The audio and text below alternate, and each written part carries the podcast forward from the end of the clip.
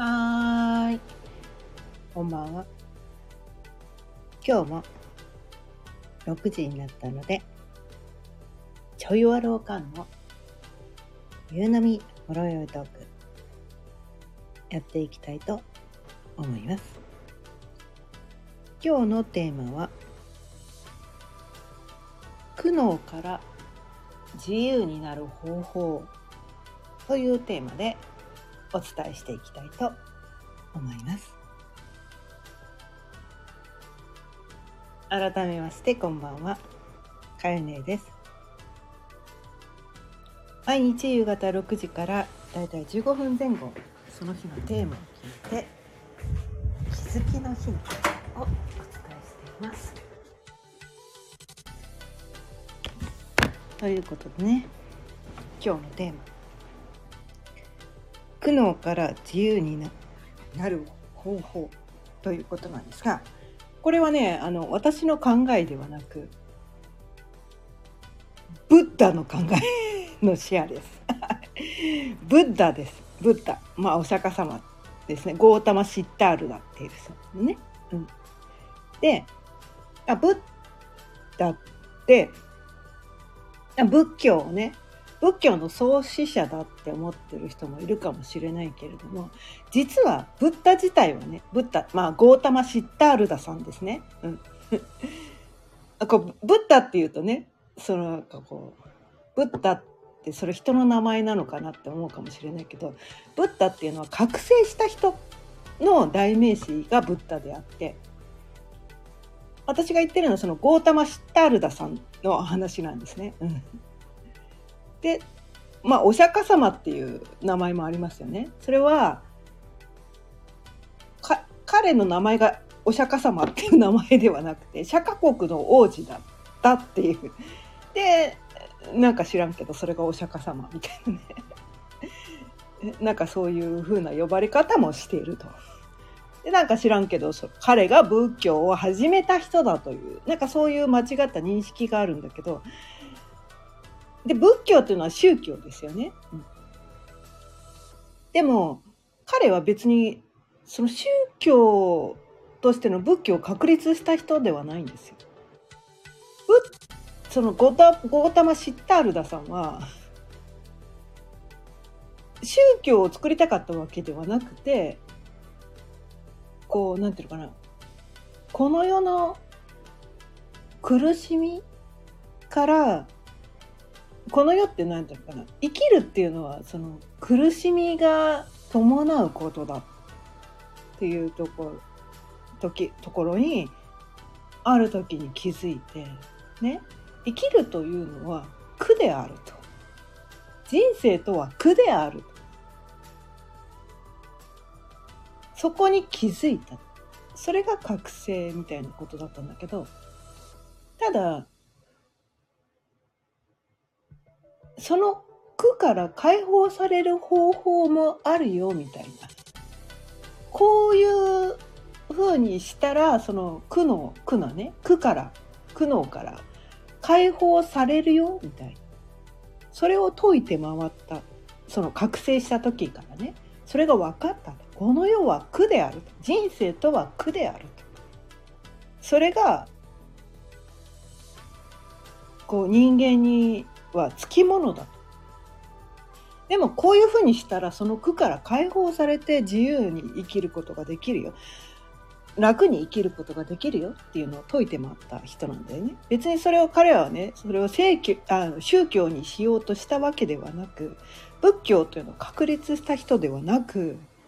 ただその自分のね、こうしたら楽になれるよ。こうしたら苦悩から解放されるよっていうのはみんなにこう教えていってただけの人なんだよね。でそのゴータマ・シッタールダさんがね亡くなった後にその弟子たちが確立したのが仏教ってやつなんですよ。で弟子もねいっぱいいたから そのなんていうのかな人それぞれなんていうのかなその解釈が違うんだよね。ゴータマ・シッタールダさんが言ったことっていうのは一つなんだけど人それぞれその受け取った解釈が違うもんだから人それぞれこう違う感じで受け取ってでその流派がねいろんな流派が分かれていってなんかちょっとわけわかんなくなっちゃったみたいなのが今の宗教なんでで仏教って一括りにするけどものすごいいろんな宗派があってその宗派によっては真逆のようなことを言ってたりして何が正解かってわけわかんなくなっちゃってるっていうのがね今の現代の仏教で。別にそれはそれでいいんだけどその人はそれが正解なのねっていうことで自分がねそのあこの宗派私好きだなと思ったらそれを選択して生きればいいし何が正しいとかはないんだけどないんだけど私としてはその今の現代の宗教としての仏教っていうのはあまり興味がない人なんですね。その原始仏教そのブッブッダブッダゴータマ・シッタールダさんが言ったことがやっぱすげえなやっぱすげえなって思ってそれを選択したい人だから何が正解っていうのはこの世には一つもないんだけれども私はそれをねそこを選択したいっていうね。まあこれは私の自我の欲求です。でそれをね選択してそこできそこそそこに対するこうまあいろんな学びをしたことでそこでの気づきをねまあそれ以外でもいろんなところで気づきを得てで今回はねそこでの気づきっていうのをねこうお伝えしたいなと思って今日はねこのテーマにしてみたんだけどこの苦悩から自由になるにはこれねあのね一つのねあの本を読んだんですね。まだ途中なんだけどまだ途中なんだけどね、うん、あのあるお坊さんが書いたこのね原神仏教について伝えてるお坊さんが書いた反応しない練習っていうね、うん、すごいベストセラーになってるから読んだ人もいるかもしれないし名前だけは聞いたことがあるっていう人も多いかもしれないし、まあ、全然そんなの知らなかったっていう人もいるかもしれないけど、うん、これね反応しない練習これねマジやばいです。これマジやばい。これすげえすごい本だなと思って。前か前々から気になってたんだけどそのうち読もうそのうち読もうとか。思っててなかなか読んでなかったんだけど。最近ねその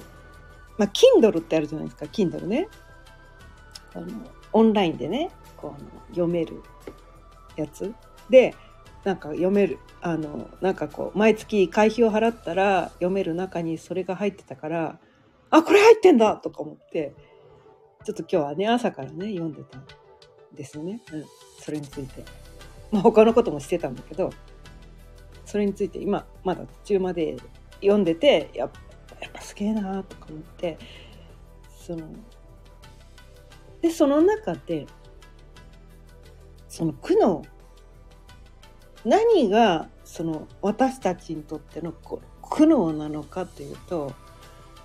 まあ今までもね伝えてきていることと同じようなことなんだけれどもこう人それぞれこ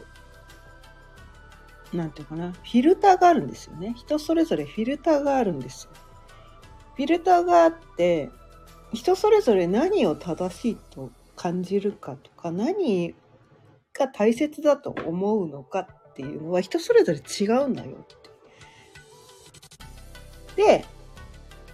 そこで、まあ、自分にとってのその何て言うのかな正しさ私にとってはこれが正しいんだっていうのをこう判断してしまうっていうところに苦悩の始まりがあるんだっていうのをその本には書いてあったんですね。うん、判断。まあ違う言葉で言うとジャッジってやつですよね。うん、これが正しいこれが間違ってるっていうねそのジャッジっていうのを私たちは一日にこうものすごい数やってるらしいんですよね。気づいてないかもしれないけれども。これが正しいあれは間違ってる。このこれは好きあれは嫌いみたいなね。なんかそういうジャッジを毎週毎週私たちはやってると。でそれをやってしまうことが全ての苦悩の始まりなんだとその本には書いてあったんですね。なるほどって私は思ったんです。確かにって思ったんです。うん。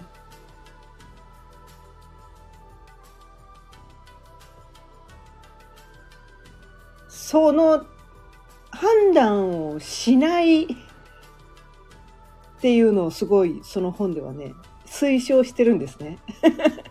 でもねこれ、すっごい難しいんですよこの判断しないっていうのすっごい難しいの。無意識に私たちやってるからそれをね。これはいいこれはダメとかこれは好きこれは嫌いっていうのね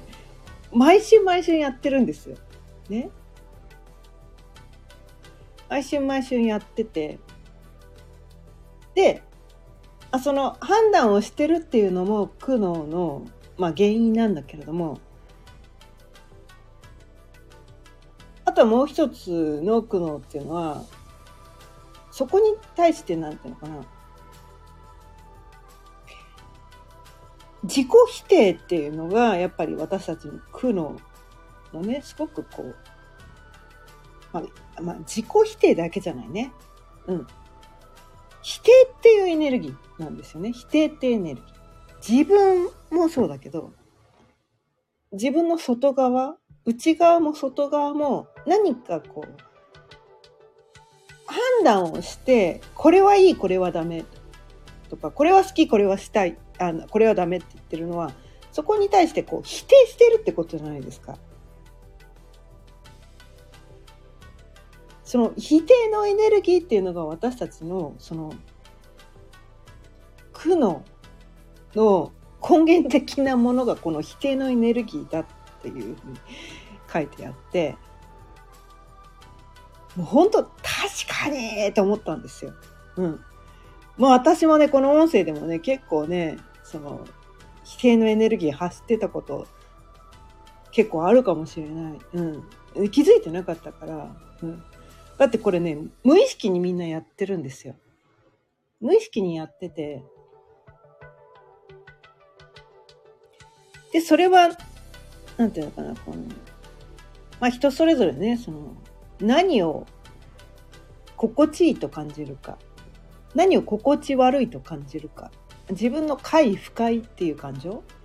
っていうのは人それぞれ違ったりするから自分が心地いいと思わないことに対しては否定的なこの思考が湧いてくるのはそれは当たり前なんですよ。当たり前なんですね。うん。当たり前なんだけどでもそのなんていうかな何かをこう否定するエネルギーってすごい抵抗抵抗っていうかなんていうのかなまあマイナスな感情に近い感じじゃないですか。うん、マイナス的な感情でちょっとなんか自分の中にこうもやっとした感じを抱くじゃないですか。でその時は気づいてないんだけどどっかで自分がそのマイナスな感情否定的な感情を抱いてしまったっていうことに対して自己否定の意識が無意識に発生してるんですねそこに対して。全ての物事を許せない私ってダメみたいな。全てのことを肯定できない私ってダメみたいな。そういうのがね、無意識に発生してて、それでもやっとしてるっていう感情が起こってくるんですね。なんかそ、すごいなんかね、なんていうのかな。ちょっと表面上では分かりにくい、深い感じなんだけど、そこで、それすらも手放そう。それすらも否定しないみたいな。だから、えっ、ー、とね、理解っていうのがすごい大事だと。こう、人間という生き物の、その仕組み脳の仕組みってやつですよね。うん、脳の仕組み。人間という生き物は、ね、三大欲求があります。ね。性欲、食欲、睡眠欲。これはどうしてもあるんです。で、そこにマズローの5段階欲求っていうのがあるんですよね。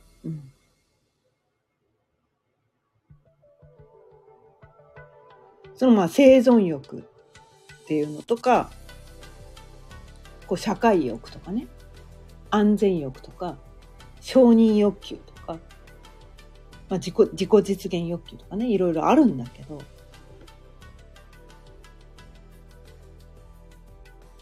そこをねちゃんとね理解してあげるっていうのが必要なんですよ。承認欲求を抱くのはダメだみたいな考え方もこの世にはあったりするんですよね。え、それってさ、なんかさ、認められたいって思ってるだけじゃんみたいな。なんかそれを、なんかそういうふうにして、なんかこう、なんとかな。そこに対して否定的な考え方も世の中にはあったりとかして、で、それを自分でも分かってるから、承認欲求がある私はダメみたいなね。なんかそういうふうにして、まあ、自己否定結局否定のエネルギーを無意識に私たちは日々日々感じてるわけなんですよ。ね。今私は普通に生きられてるのになんで私はこんな欲求を抱いてしまうんだろうかみたいな別に幸せなはずなのになんでそれ以上の欲求をね私は抱いちゃうのみたいななんかそこに対して否定的な自分もどっかにいたりとかして自分で自分をねこうなんだ監視するみたいなねでジャッジするっていうこう外側なんか外側から自分をこうなんていうのかな厳しい目で見ている、うん、何かがいたりするんだよね。うん、それっていうのはまあ、過去の記憶だったりするんだよね。誰かに何かに対しあの何かの時にそれを否定されたことがあったりとかまあ親だったりすることが多いんだけどね。親とか先生とかね。なんか自分よりその権威権威があるような人とか、まあ、友達だったりすることもあるかもしれないけど誰かに何かその否定的なことを言われたっていうそれってたった1回のことだったかもしれないけれどもそれが自分のすごいこう心にぐさーっと刺さってしまってそれがいつまでもいつまでもねその時たった1回しか言われてないけれどもそれがいつまでもいつまでも自分の中に残っていていつもいつも自分に対してそういう自分がいてはいけないんだ自分に対して否定のエネルギーを抱いてしまうみたいなね。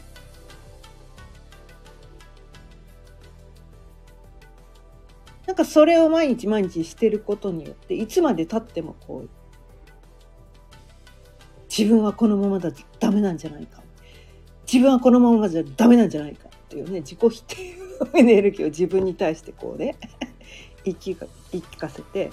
それが呪いのように自分の中に残っていたりとかして、うん、でそうやってやってそれが苦悩になってたりするんだけど、え、それって、ね、この世にものすごい数の人間いますけど、たった一人に言われた、え、それ採用する必要ありますかっていうことなんですよ。まあ人によってはね、二人に言われたかもしれないけど、いやいやいやいやいや圧倒的にこの世のね、すべての人口と比べたら、いや、二人、それが100人、仮に100人だったとしても、いや、この世のすべてのじじ、ね、人類に言われたわけじゃないじゃないですか って話なんですよ。ど、どっちの意見の方が正しいかな？みたいな。数的なね、単純にね、数的な問題。この世の全ての人に言われたわけじゃないよねっていうことなんだよね。うん、まあ、どっちを採用してもいいんだけど、ね。うん、どっちを採用してもいいんだけど、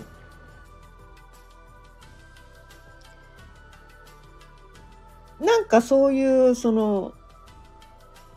過去の記憶にとらわれてそのとらわれっていうのはその記憶の方にこう握りしめられてるような気がするかもしれないけど逆なんだよね。自分がその記憶を握りしめてるだけなんですよ。そのやっぱ執着っていうのがね苦悩のね過去にたった一回だけ言われたそれをいつまでもいつまでも握りしめてるからそれが苦しみになってるんだよ。もうそれたった一人にしか言われてないからたった一回しか言われてないから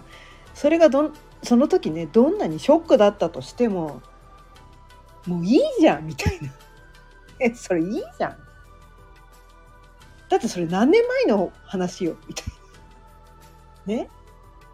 毎日365日その人に言われ続けてるわけじゃないよねとかこの世の全ての人に毎日365日言われ続けてるわけじゃないよねって話なんですよ。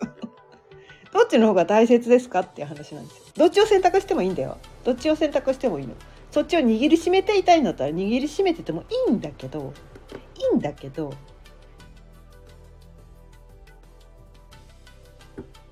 ね苦悩から自由になるためにはそれを握りしめてたらいつまでも苦悩の人生を生きることになるよ